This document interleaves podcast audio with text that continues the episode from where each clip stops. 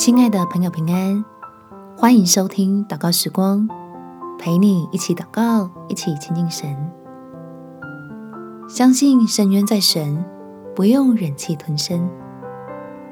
在罗马书第十二章十九节，亲爱的弟兄，不要为自己伸冤，宁可让步，听凭主怒，因为经上记着，主说：“深渊在我，我必报应。”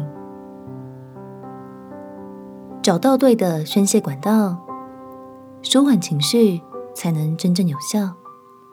有苦难言的时候，人不懂的，神都懂，并且他还有能力帮助你我。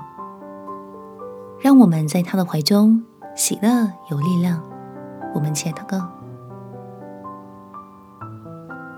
天父，我向你祷告，是因为你最懂我的需要。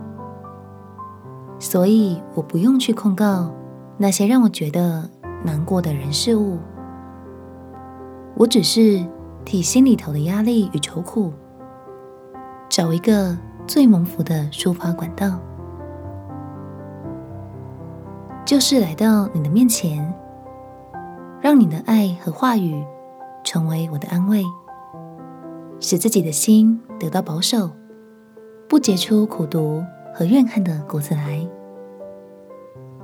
可以放心将难处交托给你，用健康的方式解决我的怒气。